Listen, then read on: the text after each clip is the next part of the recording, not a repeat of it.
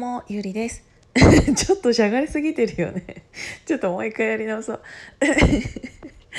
どうもゆりです。この番組は都内でアパレルデザイナーをしている私ゆりがああでもないこうでもないというたり言わなかったりするラジオです。ちょっと待って。一旦うーんってやっていい？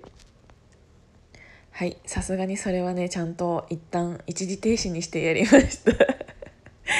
なんかちょっとあれだな鼻が詰まり気味なのかな。声がしゃがれてますよね私。まあこんなもんか。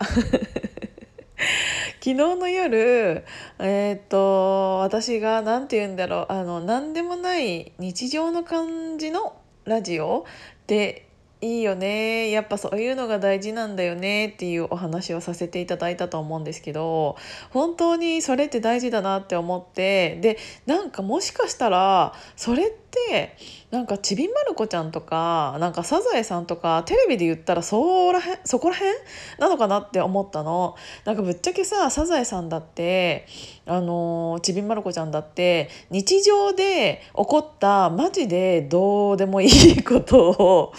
すあの1話30分の1話に、あの広げてやってるじゃないですか。あの別にマルコ山へ行くとかなんかもうよくわかんないけど山へ行くとか別山へ行ったらまあまあ行ってる方。特に特にどこかに出かけてるっていうのはマルコは結構出かけてる方であの特にいつも出かけてないで教室内での出来事だったりとかおもちゃが欲しいのに買えなかったとかなんか本当に日常の一コマを切り抜いた作品だったりするじゃないですか。だけどだからこんなに何十年間もずっとテレビで放映されているぐらいなんか飽きられずにただなんか大笑いすることもなくくすっていう時はたたまにそれでもあるけどなんか見てられるみたいなのってなんかぶっちゃけあのマルコ的にはすごい大事件が起きているのかもしれないけどそれを見ているこっち側 あのこっち側からしたら大したこと起き起きてないじゃないですか。だからなんかそういうことなのかなってすごく思った。だからあの、何事もない普通の話をしているただただそういうラジオ でなんか逆に長く続けられたりするのかなって思いました何か一つ変なカテゴライズみたいなものをしてしまうとどうしてもそれに縛られた、えーと、内容をってなってしまうからそうすると何て言うんだろうそれにうーん付随した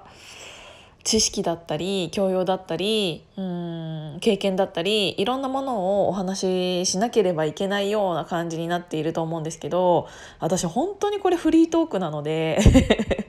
でねあのなんかうんよくわかんないんだけどこのヒマラヤさんがちょっと前から、えーと、カスタマイズみたいな感じでされリニューアル化されてなんかカテゴリー分けみたいなんでいろいろあるんですけどあのなんかあの一番最初にヒマラヤをうんと聞く時ってあのまあランキングから見ていくのか新しいえっ、ー、と新しくなんかいろいろ聞きたいなって思う人を探す時にあのランキングから行くのかあとカテゴリーから行くのかっていうそのカテゴリーっていうのはなんか私自分で設定したことはなくてっていうでもなんかフリートークに振り分けられてるんですよ。だからこれってそのヒマラヤさんの公式がえっ、ー、と内容とかちゃんと一回一個一個聞いてそれを振り分けしてんのかなとか思ったらそれはちゃなんかすごいなと思ってなんか普通だったらさなんかあの自分で選んでいくスタイルだと思うんですよね。なんか自分は何にカテゴライズされるのかっていうのを選んでその中でじゃあ自分がこのラジオ始めますみたいな感じだったらその人自身が選んでるから分かると思うんだけど。私がこれ始めた時ってあのそんなの何もなくってただ喋り始めたから知らないうちになんかフリートークに振り分けられてたから。あーなんかきなんか公式さんがやってくれてんのかなとか思ってそうでもあなんかそれがちゃんと聞いてから振り分けるっていうのになると結構公式さん結構大変だなとか思って。そうだからちょっと話がそれてしまったんですけどうーんやっぱりそのちびまる子ちゃんとかサザエさんとかなんかそういう何事もない日常をくり抜いたえっ、ー、とあれはもともと漫画だけど、まあ、作品っていうのってなんか最強だなって思いました。なんかもちろん私は漫画の世界に生きている人間ではないのであの日々成長はしていってしまうからこそあの何て言うんだろう、うん、人間としてなんか喋ることが違ってくるのかもしれないんだけどただなんかあのそんなに何て言うんだろう専門的なお話を私がしているわけでもないしこれがどんどんなんかババアになってくるだけだと思うから。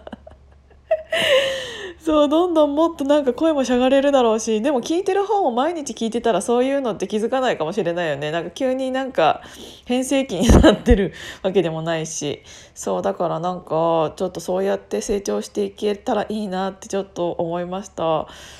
なんかちょっと話してて思ったけどサザエさんって何でああいう設定にしたんだろうなっていうのを今ちょっと考えちゃって。あのまああの何十年、うん、2 3 0年前とかぐらいから核家族化っていうのがすごく、えーと、日本では増えてきてしまって。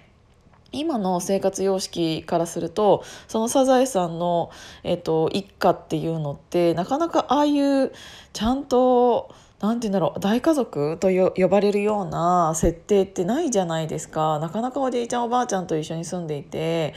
そこのそこに、えーとサザエさんと誰だっけ？マスオさんだ。マスオさんがいてでサザエさんとマスオさんの子供がタラちゃんだけどえっ、ー、とサザエさんの兄弟の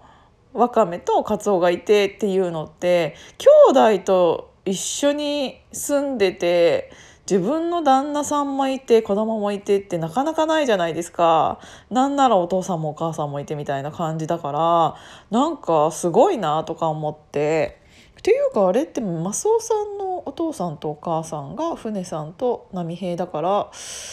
てなるとサザエさんのお父さんとお母さんってどこにいるんだろうねとかなんかいろいろ考えてきちゃうんだけど。もうあんなさあちょっとあんなさとか言ってちょっともう7分半経ってるからちょっとそれは次のやつでもし話そうと思ったら話そうかなって思います。